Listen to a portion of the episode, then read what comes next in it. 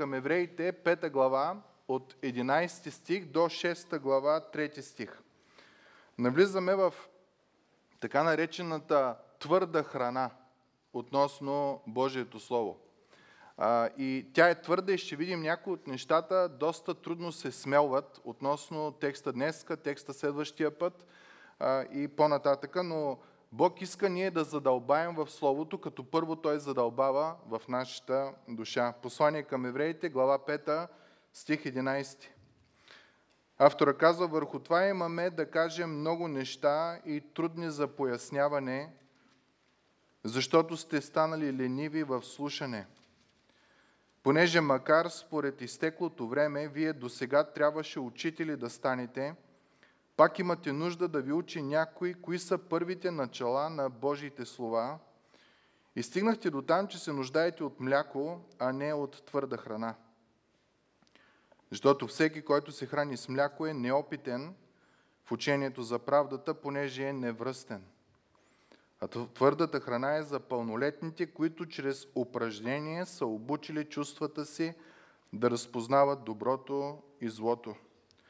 Поради това, Нека оставим първоначалното учение за Христос и нека се стремим към съвършенство, без да полагаме отново за основа покаяние от мъртви дела, вяра в Бога, учения за измивания, за ръкополагане, за възкресяване на мъртви и за вечен съд. И това ще направим, ако Бог позволи. Слава на Божието, да бъде на Божието Слово. Може да седнете, мили брати и сестри. Както обръщаме внимание, автора в този текст прави една забележка към хората, към които пише. И за да можем да обясним тази забележка, можем да си представим едно бебе, което е малко, и сега брат Милен може най-добре да, да разбере тия неща, то си гугука, то се радва, то си пее и, и ние на тези звуци умираме от радост и се наслаждаваме. Обаче ако тези звуци продължат след пет години същите, вече те не са повод за радост. Те са повод за притеснение. Нещо не е наред. Има някъде дефект в това детенце. Ако е вече на възраст, обаче говори като бебе или издава звуци като бебе. Автора на Евреи точно това казва. Разделя групата на, на две групи. Едните са пълнолетни, а другите са невръстни. И казва в църквата, към която пише, има два, два група, две групи християни. Едните може да са на възраст, обаче са гугу, гага, гиги.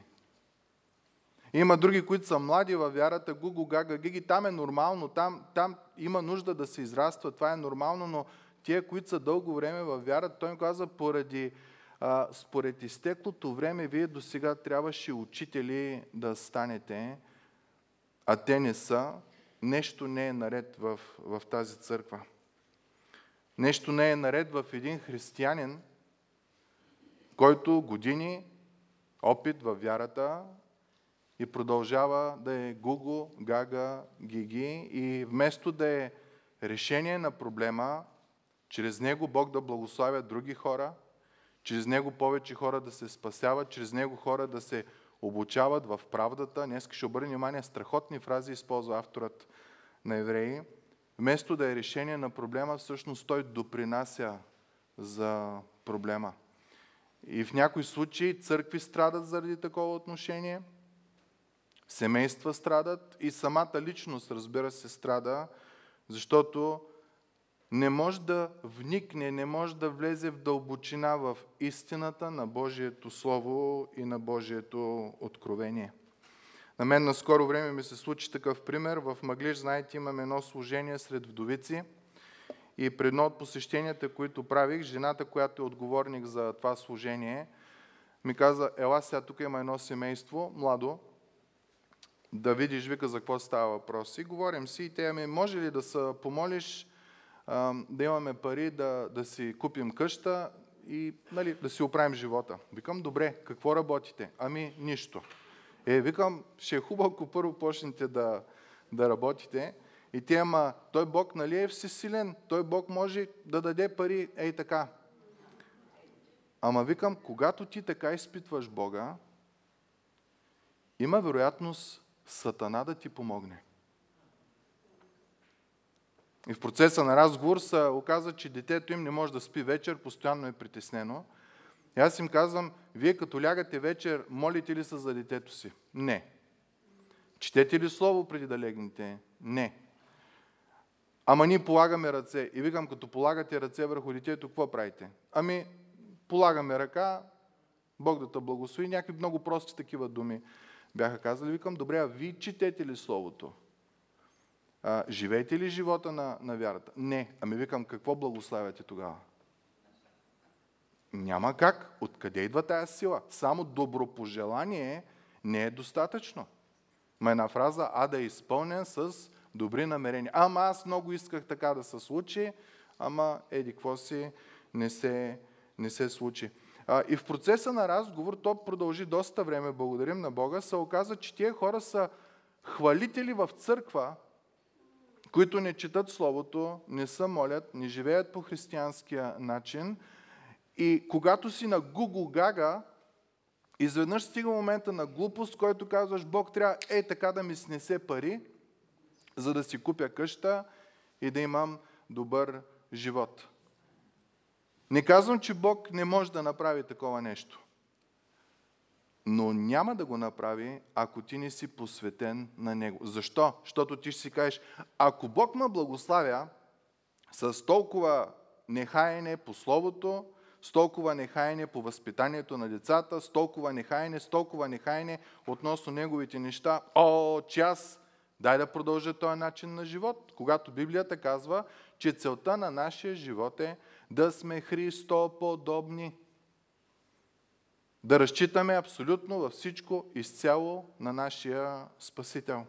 С нощи с младежите имахме а, едно изучаване на книгата Филипяни, в което Павел има една много интересна фраза. Каза, научих се във всичко, във всяка ситуация да живея. Научих се, когато имам много, научих се, когато имам малко. Научих се, когато съм гладен да живея, научих се, когато съм това. И казва, във всичко се научих да съм доволен, защото научих тайната. И по-нататък той казва, за всичко имам сила, чрез онзи, който ме подкрепя. И ние знаем тая тайна. Обаче, предната глава той казва, всичко считам за измет.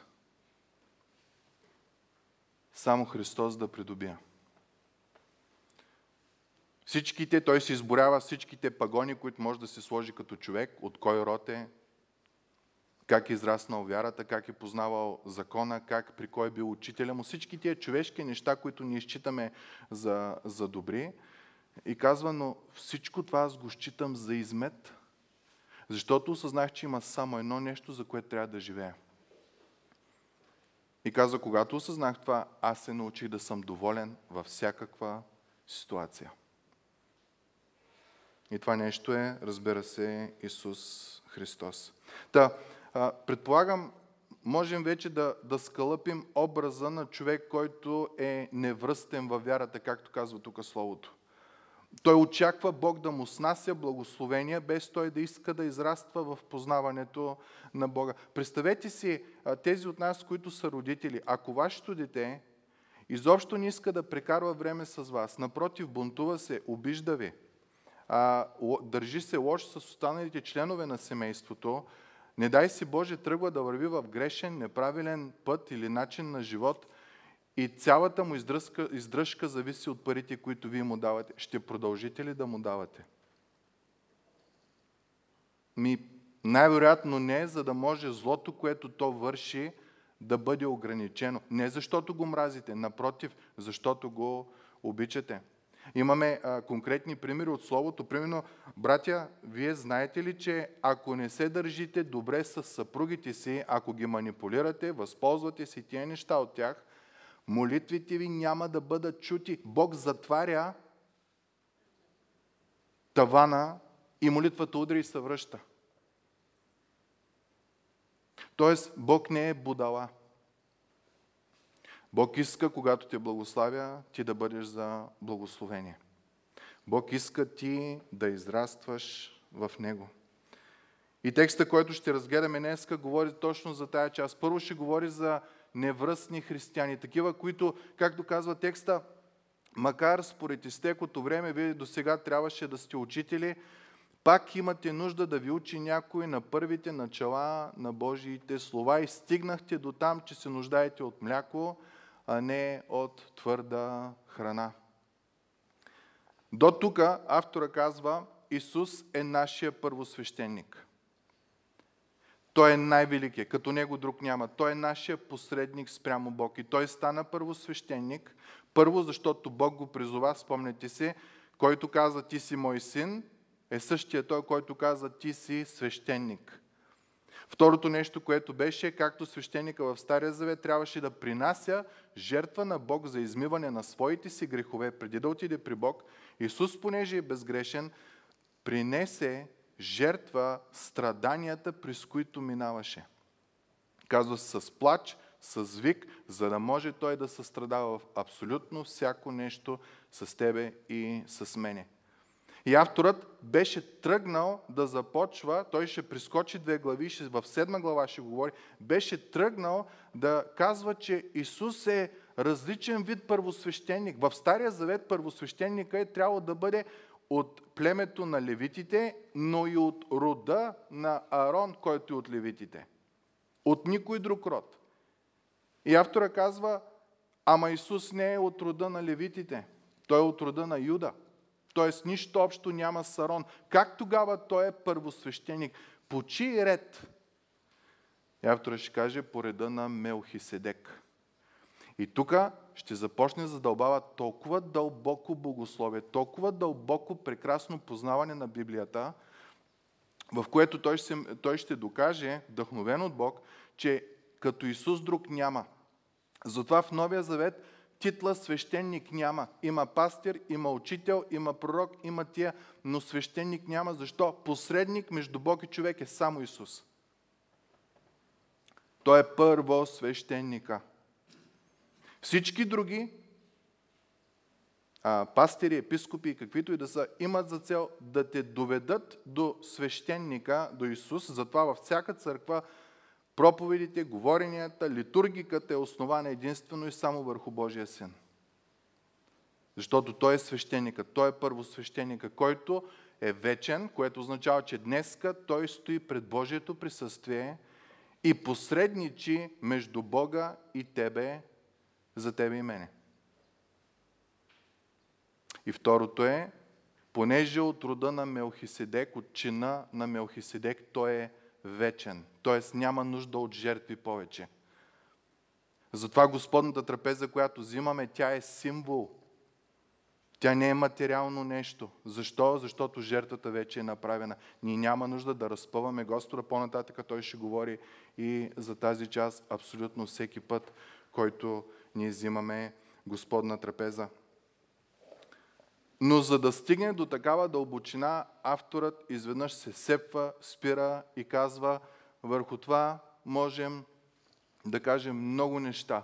Върху величието на Христовата жертва, върху дълбочината на Божията прошка, върху вечността на Твоето и моето спасение, върху увереността, която имаме. Обаче той казва, има един проблем. Това, което те първа ще ви говоря, е трудно за пояснение и причината не е, защото истината е трудна и никой не може да я схване. Причината е една, защото сте станали лениви. В гръцкия оригинал думата е тъпи и това го пише на нашите библии отдолу като под а, обяснение, защото сте станали лениви в слушане. Проблема е в човека. И по-нататък стих 12 и 13 казва, понеже макар според изтекото време вие до сега трябваше учители да станете, пак имате нужда да ви учи някой, кои са първите начала на Божиите слова. Автора казва, аз имам невероятно слово от Бог, което ще ви издигне, което ще ви благослови, което ще ви окоръжи, което ще ви накара пътя, по който сте тръгнали на отказване от вярата, да не го правите, а напротив да, да си стъпите на краката и да бъдете още по-уверени в Господа. Обаче не мога. Не мога да надграждам, когато няма основа. Отначало трябва да ви говоря първите начала на Божиите неща и метафората, която използва е мляко, а не мръвка. При едно бебе ние знаем, че когато е малко, неговия хранопровод, храносмилателна система е недоразвита, нали така? И обикновено му се дават пюренца, дава му се млечице, дава му се пасирано нещо. Защо? Защото организма не може да го, да го, да го смели това нещо. Дава му се нещо, което организма автоматично го абсорбира. Затова е толкова смелено. И автора казва, вие сте на момент, където аз искам да ви дам нещо прекрасно. Искам да ви дам пържола, която да ви даде сили, да ви даде увереност, да ви даде надежда. Обаче не може. Станали сте лениви в слушане. Божието Слово не работи във вас. То не предизвиква промяна във вашия живот. От толкова време сте вярващи и продължавате гугу, гага, гиги. А трябва вече да получавате други хора в истината. Може би си задаваме въпроса, кои са първите начала на Божиите слова. Библията не ни остава а, да не знаем за това нещо. В стих 6 го описва това нещо. Той казва, поради това нека оставим първоначалните първоначалното учение за Христос и нека се стремим към съвършенство. В процеса на книгата ще видим, че е святост изразена в начин на живот. Това означава съвършенство. И казва, без да полагаме отново за основа шест неща. Първото е покаяние от мъртви дела. Трябва да знаем, че той пише към евреи. Това са хора, които цял живот са съослани на традициите, ритуалите и законите в Стария Завет и спазвайки ги, изпълнявайки ги, те са вярвали, че това е било нещо, което ги спасява. Когато в това време се е благовествало на евреин, първото нещо е било, трябва да осъзнаеш, че закона е сянка, Христос е реалността. Христос казва, аз не дойдох да наруша закона, аз дойдох да го изпълня. Ти вече гледаш към този, който е изпълнил закона, в който се събира целият закон. Следователно, в Божието царство себеправедност не може да има. Та първото нещо, от което, а, кое, първата стъпка, която се прави от един еврей, за да повярва е, тя е покаяние от мъртви дела. Всичките традиции, обичаи, неща, които си правил, трябва да осъзнаеш, че те не допринасят към твоето спасение. Ти трябва да се покаеш от тия мъртви дела, защото създава чувство на гордост в тебе, чувство на себеправедност. Спасението ти е по благодат от Бога чрез Исус Христос. Второто нещо, което казва текста, значи първото е покаяние от мъртви дела, второто е вяра в Бога. Значи до сега се казва, че спасението е чрез вяра, а не е чрез дела. Има ли стихове в Словото, които говорят това от Стария Завет? Разбира се, че има. Битие 15 глава. Авраам повярва и Бог му го счете за праведност. Авакум 2 глава 4 стих. Праведният чрез вяра ще живее. Та, докато ти се покайваш от мъртви дела, на старозаветно изпълнение, не можеш да оставаш във вакуум, ако ги забравиш тези дела. Трябва да дойде нещо друго в сърцето ти. Трябва да дойде вяра в Бога. Третото нещо, което е, казва е учения за кръщения. Думата е умивания, защото става въпрос за, за евреите по, по това време. Ако знаем Стария Завет, че че свещеника в Божието присъствие винаги идва къпан, умит чист. И оттам имаме една традиция в църквите в неделен ден най-добре е да дойдеш къпан. И ако имаш нови хубави дрехи, вземи ги и тях, защото отиваш на празник, отиваш в Божието присъствие, при царя на царете. В храма винаги се е влизал чист. Някой прокажен, когато е бил излекуван, той е отивал да се изкъпва, като това е било символ на това, че Господ е изцерил. Та, какви са основите на, на вярата? Първото беше а, да се покаеш от мъртви дела, от дела, които си мислил, че ти носят някакви точки пред Бог. Забрави, Христос е той, който те спасява и всичко е по милост и благодат, не е чрез дела, за да не се похвали никой. Второто е, като се отречеш от тия дела, приеми вяра в Бога. Кой е този, който дава всичко за тебе?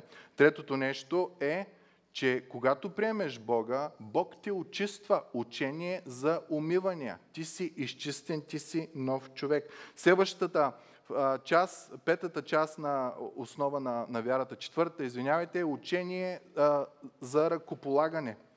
Когато, ако си спомняте в Стария Завет, когато идваше животното, върху което трябваше да, да убият за греховете на Израел, свещеника, спомняте ли си какво правише? Полагаше ръка върху козела. един вид, символично, народа на Израел казваше, моя грях става негов грях. И след това изкарваха козела, единия го убиваха, другия изкарваха в, в пустинята, като народа знаеше, че неговия грях бе понесен от този козел и народа няма да бъде наказан. Исус Христос понесе твоя и моя грях. в това време, когато си благовествал на евреин, за Исус Христос, ти си казал, спомниш си на козела в Стария Завет свещеника, как полагаше ръка и целият грях отиваше върху него и той поемаше греховете на хората. Спомни, е, това стана с Христос. Това е учението за ръкополагане. Следващо продължава учението за възкресяването на мъртвите. Буквално означава, че доверил си се вече на Христос, ти имаш обещание за възкресение. И последното е ам, за вечен съд. Става въпрос, че в момента, в който приемеш Исус Христос, ти си избегнал Божия съд. То това са били шесте неща, основите на вярата. Вярно за евреите са били това, но като се замислим, са и за нас. Ние по някакъв начин си изграждаме някаква система и хората много обичаме да си изграждаме една система, по която сами да определиме дали сме в добро отношение с Бог или не. Не е чрез вяра, не е чрез променен начин на живот, а е като извършваш определени неща. И там говориме всеки път за ини везни. Важното е доброто да натежи над злото. Та, тия шест неща, които са, с които са обучавали евреите по това време, са същите, които са и днеска, и автора ги нарича първите начала на Божиите слова. Обаче той казва, това колкото и хубаво да звучи, това е основата. Трябва да продължиш напред. Едно дете, той ги казва, това е мляко. Млякото е нещо, което се дава на невръстен, не израснал във вярата. Такъв, който не може да смели истината. На него му се дава готов формат и то тялото само го абсорбира. Той казва, време е за мръвка. Време е да ви кажа за красотата. Затова, мили братя и сестри, в една църква, когато човек приеме Исус Христос за Господ и Спасител, когато се покае, когато вземе водно кръщение, християнският му живот не спира. Те първа започва обгрижване от църквата. По-възрастните брати и сестри, които са по-зрели във вярата, отиват и помагат на този новия човек. Защото той е бебе във вярата. Помага му да ходи, помага му да прави всички неща, докато той казва Гуго, Гага, Гиги. Толкова е важно обгрижването. Толкова е важно израстването. И някой път се получава, че този човек, който е обгрижен, отново се връща в стария си начин на живот и след време пак се връща и ти няма как да почнеш от следващото. Отново почваш Гуго, Гага, Гиги за покаяние от мъртви дела, за вяра в Бога. И някой път го правят още един път, пак отпадат. И пак се връщат. И пак отпадат, и пак се връщат. И за такива хора авторът следващия път, като се събереме, ще даде, може би, едно от най- страшните предупреждения. Ако ти живееш по този начин, ще каже той, има опасност от вероотстъпничество в твоя живот, апостасия. Затова той казва, не дейте. Нещата могат да станат много строги, много страшни.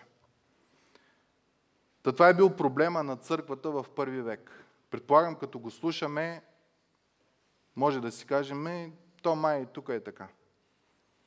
Няма човек, който да не страда с тази част. Имаме части в нашия живот, където сме бебета по отношение на връзката с Бога. И Бог там и да иска, не може да ни научи, не може да ни покаже твърдото, хубавото, прекрасното. За жалост пък има някои, които целият ми живот е осенства. Всяка една сфера от живота им и постоянно са от, отскачат, отскачат, отскачат, притесняват се и, и не знаят какво става в живота. Нека да обърнем внимание как той описва какъв е човек, който е бебе в Господа. Защото, стих 13, всеки, който се храни с мляко, е неопитен в учението за правдата, понеже е невръстен. Обяснява го. Какъв е проблема, че не мога да ви кажа концентрата на Божието Слово, твърдата храна? Проблема сте вие. Проблема е, че сте лениви в слушане.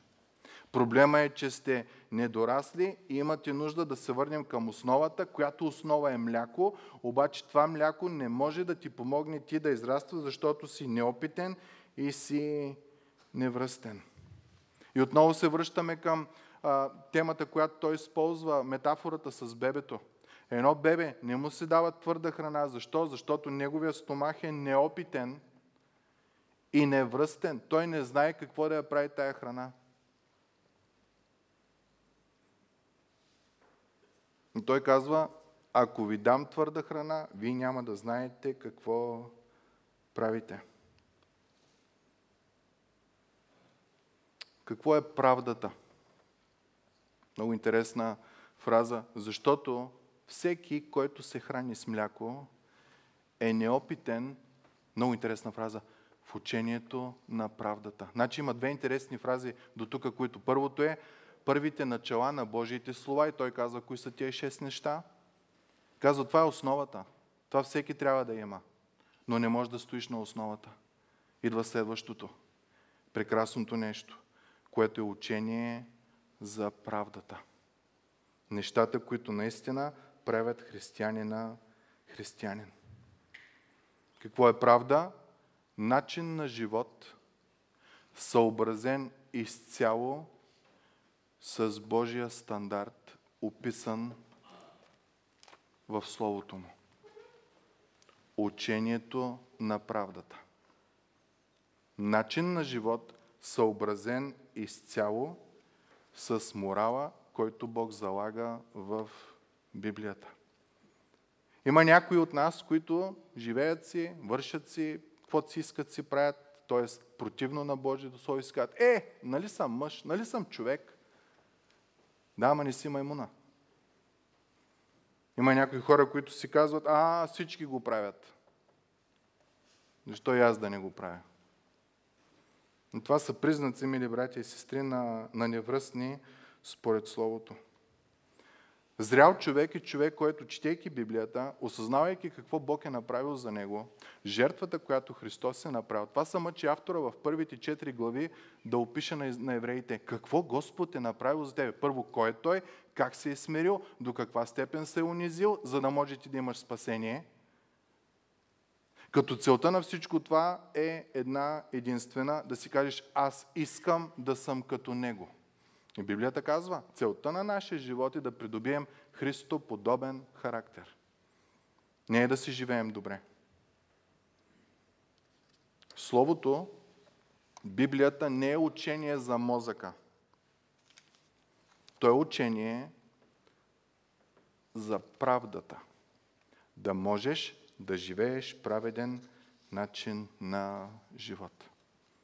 Библията има пет места, поне, които описват какъв е живота на човек, който е невръстен във вярата, човек, който не е опитен във вярата, който продължава да живее на мляко, който е гугу, гага, гиги. Искам да ви прочита някои от тях. Първият е стиха, който ние разглеждаме в момента, който казва, че не може се толкова време ти пак да продължаваш с същите неща.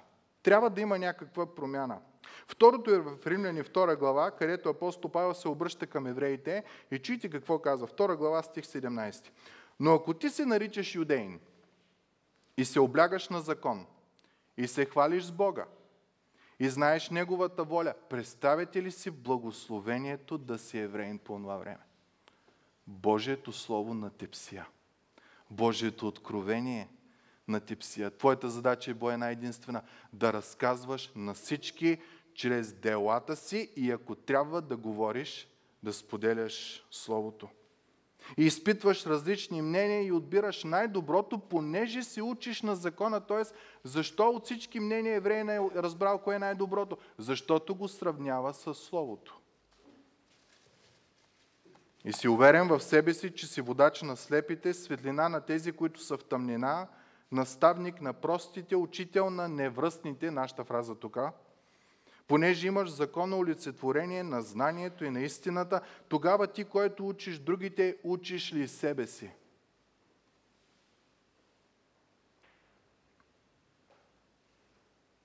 Ти, който проповядваш да не крадат, крадеш ли? Преди малко, предните стихове, си спомняте, в предишни дни говорихме, че автора много внимава говоренето ни и делата ни да не си противоречат. И това за него беше белег на човек, който не е новороден. Защото едно говори, друго прави. И тук точно това го виждаме. Апостол Павел казва, ти, който казваш да не прелюбодействат, прелюбодействаш ли? Ти, който се отвръщаваш от идолите, светотастваш ли? Ти, който се хвалиш с закона, опозоряваш ли Бога, като нарушаваш закона? И после той казва, заради този начин на живот. Приказвате едно, вършите друго, никой не ви вярва. И хората се подиграват на Бог. Докато го четах този стих, си казвам, ако замена юдеин с християнин и закон с Библия, но ако ти се наричаш християнин и се облягаш на Библията и се хвалиш с Бога и знаеш Неговата воля, наистина Божието Слово ни е открито Божията воля. И изпитваш различни мнения и отбираш най-доброто, понеже се учиш от Словото и си уверен в себе си, че си водач на слепи, светлина на тия, които са в тъмнина, наставник на прости, учител на невръстни, понеже имаш в Библията олицетворение на знанието и на истината, тогава ти, който учиш другите, учиш ли себе си? Учиш го да израства във вярата, ама ти израстваш ли? Ти, който проповядваш да не крадат, крадеш ли? Ти, който казваш да не прелюбодействаш, прелюбодействаш. Разбира се, Павел използва три примера. Ние може да добавяме колкото, колкото си искаме на лицемерие. Ти, който казваш да не прелюбодействаш, прелюбодействаш. Ти, който се отвръщаваш от идолите, ти светотастваш ли? Правиш ли нещо по-важно от връзката ти с Бог?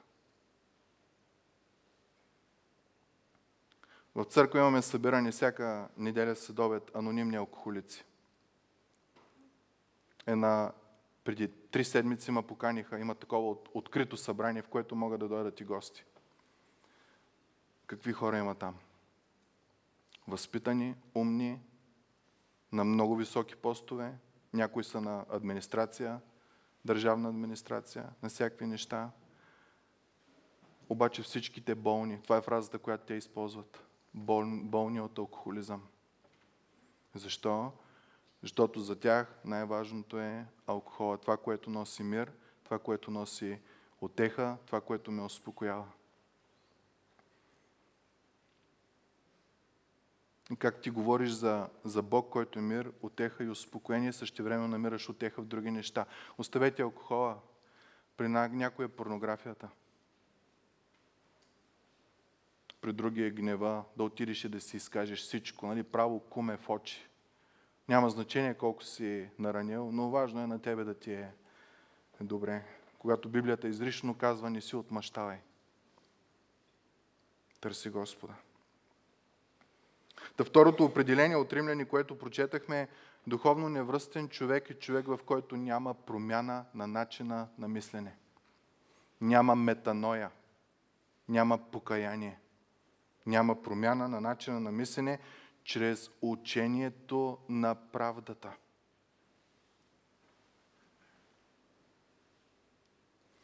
Знаете ли какъв е проблема? Проблема е, че ако изследваме Библията, ще разберем едно нещо. Бог не е Бог, който прави фокуси и магии. Бог е много методологичен.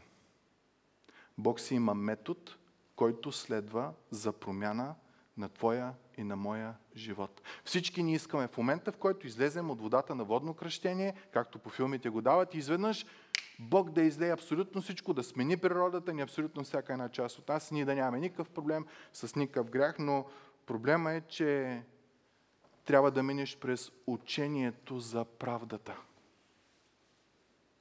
За да може това нещо да стане твоето естество. За да може ти да бъдеш пример на хората. Живота ни не става розов, след като вземем кръщение и предадем живота си на Бог. Напротив, тогава Бог започва методологичния процес на твоето и моето обучение. Мислиш си, че знаеш какво е любов ли? Ако тя ме обича и аз да я обичам, нека ти кажа какво е любов, казва Бог. Мъже, обичайте жените си, както Христос възлюби църквата и предаде себе си за нея. Христос никога няма да накара църквата да прави нещо нелегално. Никога. Нещо, което е против Неговото естество. Христос никога няма да унизи църквата. Защо? Христос даде себе си за нея, за да я освети, след като я очистил с водно умиване чрез Словото, за да я представи на себе си църква славна, без петно или бръчка или друго такова нещо, но да бъде свята, непорочна. Така са длъжни и мъжете да обичат жените си. Според Словото, един мъж е отговорен директно пред Бог за духовното израстване на съпругата си. Той трябва да направи всичко възможно, както я пази от натрапници, от а, изнасилвачи и всякакви такива неща. Той трябва да прави всичко възможно да й помага да израства в Господа, защото текста казва в Първо Петрово, ако не правиш това, молитвите ти няма да се чути. Няма как да стане това нещо. И, и ти си кажеш, о, аз си мислех, че знам какво е любов. Бог казва, о, аз ще науча какво е любов. Някои от нас си казват, аз знам какво е приятелство. Той за мен и аз за него. Верни до гроб. И си правим услуги един на друг. По това познаваме любовта, че Той даде живота си за нас. Така и ние сме длъжни да дадем живота си за братята.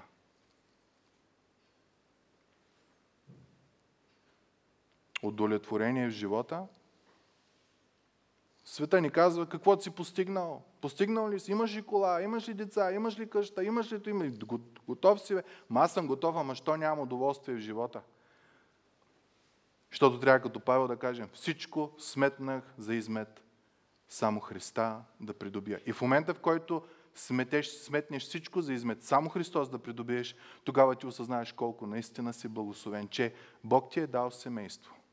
Бог ти е дал работа. Бог ти е дал живот. Бог ти е дал здраве. Бог се грижи за тебе. Дори в момент, когато си болен и тръгваш на, през долината на мрачната сянка, Бог не те оставя и ти изведнъж намираш удоволствие от живота. Има някой, който се грижи за мене. Преди да повярваш, сигурно си казал, о, аз знам как да се грижа за децата си. Има много книги. Бог казва, така ли?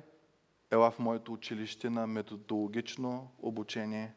И вие, бащи, не дразнете децата си, за да не се обесърчават, а ги възпитавайте в учение и наставление Господне. Един баща никога не трябва да кара детето си да лъже. Защото създава едно обезсърчение в детето. Ние следваме Божия път на правда истина. Изведнъж татко ми казва да лъжа. Детето това е огромен проблем. Те все още са с чиста съвест. Все още те са като истината я приемат като мляко, те я абсорбират, те няма нужда да я смелят. И в момента, в който ти като баща или като родител, като майка, създадеш един а, парадокс в живота им, уж трябва да следваме Бог и да правим това, обаче не го правим, ти създаваш проблем и детето се обезсърчава. Вместо това казва той, възпитавай го в учение и наставление Господне. Както казва текста, в учението за правдата. И когато го правим това нещо, нещата стават прекрасни. В дума ни се подобряват нещата, аз имам увереност в живота, имам задоволство от живота. Както Павел казва, научих се и нищо да нямам, научих се и всичко да имам. Научих се и да съм гладен, научих се и в неспане да съм, във всичко се научих, защото знам, че силата ми идва от Господа. До даден момент, в който, и тук като казвам тая част, включвам и себе си, понякога ние отпадаме. И в момента, в който отпаднеш, светът те грабва. И изведнъж ти не се съобразяваш според Словото, започваш да се съобразяваш според света. Чули сте фразата Не се лъжете, лошите другари покваряват, не развалят, покваряват добрите нрави. Изведнъж света ни дърпа до момент, в който ние спираме да четем и да живеем това, което четем. Трета характеристика на духовно бебе е хамелеон. Нали знаете, той са тия гощерообразни, които ако отиде на жълта стена, изведнъж си променя цвета и става жълто. Ако отиде на зелена, целта е да, да може да, да пасне там, където е. Чуйте, Ефесяни 4 глава казва, да не бъдем вече деца, същата дума, която използва тук в текста, блъскани и завличани от всеки вятър на учение, чрез човешката заблуда в лукавство, в лукавство по измамни хитрости. Независимо зрелия християнин каква книга чете, независимо какъв филм гледа, независимо каква философия гледа, той я сравнява с Словото. Няма друго, което да е на 100% Божие Слово. И когато я сравниш, ти не можеш да си блъскан, завличан от всеки вятър на учение, чрез човешка заблуда, в лукавство, по измамни хитрости. Ти си Божий човек. Ти си уверен в Божието Слово. Следващото доказателство за духовно бебе е човек, в който няма промяна в живота. И това е може би най-голямото – ти вярваш, ти говориш, ти изповядваш, живота ти как е. Бог иска това да види. И това е външния белег, по който хората разбират дали си вярващ или не си. В Коринтияни Павел казва, и аз, братя, не можах да говоря на вас като духовни, това е в началото на вярата им, когато отива да благовества, а като на плъцки, като на невръстни в Христос. С мляко ви храних, не с твърда храна, защото още не можехте да я приемете. Павел казва, абсолютно нормално е човек нов във вярата да му говоря като на бебе и с мляко да го храня. Обаче той казва, а и сега още не можете да поемете твърдата храна. И тук ще обърнем внимание на една дума. Думата плътски, която той използва в този стих е саркинус, което означава живот, преследващ плътта живот на, на удоволствие, който го преследва. Павел казва, такива бяхте в началото. Няма проблем. Вие те първа навлизате в Божиите неща. Вие все още имате борба, все още тялото ви търчи да, да следва а, плътските неща. Обаче втори стих и разликата между първи и втори стих, знаете ли колко е? Тук идва страшната част за мене. 18 месеца. Само година и половина. Той казва, за тая година и половина вие трябваше да израснете. Стих 3 казва, понеже и до сега сте плътски. И тук думата не е саркинус, а е саркикос. Значи саркинус означава човек, който е невръстен и, и преследва стария начин на, на живот, защото той друго не знаете. Първо му се представя словото, а саркикос означава като бебе, ама си възрастен. Човек, който си в вярата, обаче живееш се едно, не си във вярата. И той казва, и до сега сте плъцки, като малки деца сте. Тоест, това, което четеш, не го прилагаш в живота.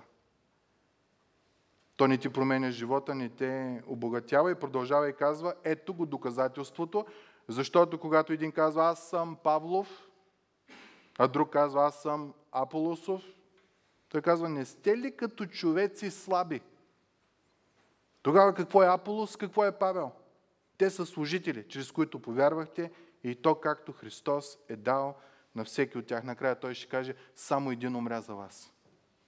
Нито Павел, нито Аполос, нито Кифа, Петър, ни, нито който и да е. И той им каза, вие сте светски и начина на светско се. По това време в културата е било нормално да си кажеш, аз следвам Аристотел. Имаш философия на живота Аристотелна. Друг каза, о, аз следвам Платон. Платон надгражда на, на Аристотел. Друг каза, о, аз съм от стоиците. Трети каза, аз съм от хедонистите. И Павел казва, какво стана с вас? Вие вместо да казвате, аз съм Христов, защото Той умря за мен, вие станахте като излишници. Аз харесвам тая църква, той е проповедник, един е Аполос, от другия е Павлов, третия е Кифов. На християнина не му трябва философия, не му трябва знание. На християнина му трябва Божията любов, изляна в сърцето му чрез Исус Христос. И последното за невръстни християни, Галатяни 4 глава, апостол Павел описва какъв е смисъл на традициите, обичаите и законите в Стария Завет. Защото Бог не можеше да се довери на народа, че ще остане верен до идването на Месията. Той народ нямаше новородено сърце. На него трябваше като заповед да му се казва, на този ден това правиш, по този начин го правиш, по този начин го правиш. Свобода нямаше, дори ги наказваше, когато не го изпълняват. Галатяни 4 глава, първи стих. Казвам още, до тогава, докато наследникът е малолетен, думата е неопитен,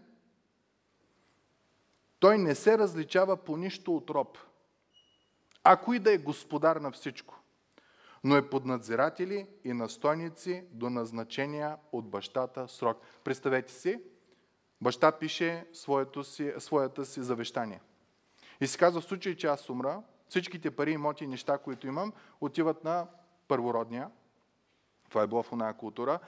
Обаче, понеже той е невръстен и като го знам, скоро време няма да стане връстен, до 25 годишна възраст той няма да може да оперира с това мое богатство. На него ще му се назначат настойници, на него, как казва текста, надзиратели и настойничи до навършване на 25-та годишна. Между другото, това все още се използва в а, хора, които имат повече и дават а, в своето си завещание, слагат такова условие. Някой друг, за да не сина да профука абсолютно всичко, защото той е невръстен, той е още дете, има някой надзирател и настойник, който съблюдава използването на тия неща. Павел казва, закона беше този надзирател. Защото те са невръстни, те нямат новородено сърце. Там трябваше всеки път с бой и с... Отвътре нямаше да им дойде да ме следват. Стих 3 продължава. Така и ние. Когато бяхме малолетни, бяхме поробени под първоначалните учения на света. Това прави, това не прави. Това сега прави, това после прави, това по-после прави. Разбирате ли? Той вид учения. А когато се изпълни времето, Бог изпрати сина си, който се роди от жена, роди се и под закона, за да изкупи онези, които бяха под закона, деца, невръстни, неопитни, за да получим, и вече сменя думата, усиновление. Стих 6. И понеже сте синове, не си дете вече, Бог изпрати в сърцата ни духа на сина си, който вика Ава Отче. Павел казва на галатяните, няма нужда ритуали, традиции, старозаветни неща. Законът на Бог е записан в сърцето ти. Отвътре трябва да ти идва това нещо. Няма нужда от такива неща. Затова не си вече роб. Не си поробен на ритуалите, традициите, старозаветните, а си син. И ако си син, си Божий наследник чрез Христос. И от това последното определение ние можем да заключим, че духовно бебе е някой, на който Бог не може да му даде свобода, защото ще стане свободия. И като изучавах това, си казваме, това е хубаво, обаче следващите стихове на 6 глава казват, че ако продължаваш по този начин, стига се до отпадане във вярата. Трябва да има промяна в нас, мили брати и сестри. И стих 14. казва, а твърдата храна. Накрая той ще говори за зрелите. И кой е белега на зрял християнин. А твърдата храна е за пълнолетните, които чрез упражнение са обучили чувствата си да разпознават доброто и злото. Страхотни фрази. Упражнение, обучили, разпознават. Това е много важно да го, да го осъзнаем. Когато бяхте малки, как се правихте на големи? Колко от вас носиха от момичетата обувките на мама? Или роклята на мама? Добре. А от момчетата, колко от вас ходихте и опитвахте да се бръснете, защото татко се бръсне? Аз те се обръснах на много ранна възраст и не се получи добре после. Баща ми късно разбра, че трябваше да махне нощчето от, от бръсначката и отидах. В евангелските църкви много често правим същия проблем. Мъчим се да се правим на зрели, обаче не сме зрели. Едно от нещата, които правим е, виж колко богословски книги имам. И показваме една невероятна библиотека. Други пък имаме външни белези. Слагаме лепенки по колите, вкъщи украсено насякъде, стихчета от Библия и такива неща. Някой път носим кръстове на покитки по, по такова, където, където падне. Някой път използваме сложни думи. О, ти, оня ден аз говорих с един за сотериологията. Това е учението за спасение. Богословският термин. Пък той ми говореше за хамартологията, учението за греха. Ама използваме такива големи, тежки фрази, за да покажем, че сме израснали в Библията. Някой път хвърляме имена на, на известни хора. Аз ходих в църквата на Еди, кой си пастир и го поздравих и ние сме много добри приятели. Ето даже имам снимка, как съм го прегърнал и някакси създаваме един, един, едно виждане, че сме духовно израснали.